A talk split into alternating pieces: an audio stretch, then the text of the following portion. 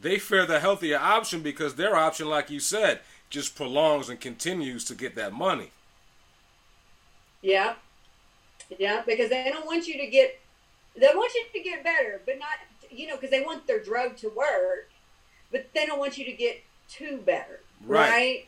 right. So like, and that's gonna lead only get so better. But that leads so that leads right into your next one, right? With with educate, right? Absolutely. So the dissemination of healthcare information in our country is at an all-time low and it should not be. We should be able to have free information provided by our local, state, federal government, um, and our healthcare providers. On like we should have information about um, ways to live a healthier life.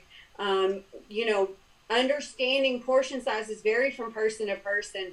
Understanding, you know, how to treat um, different chronic illnesses that run in your family, what you're predisposed for, right?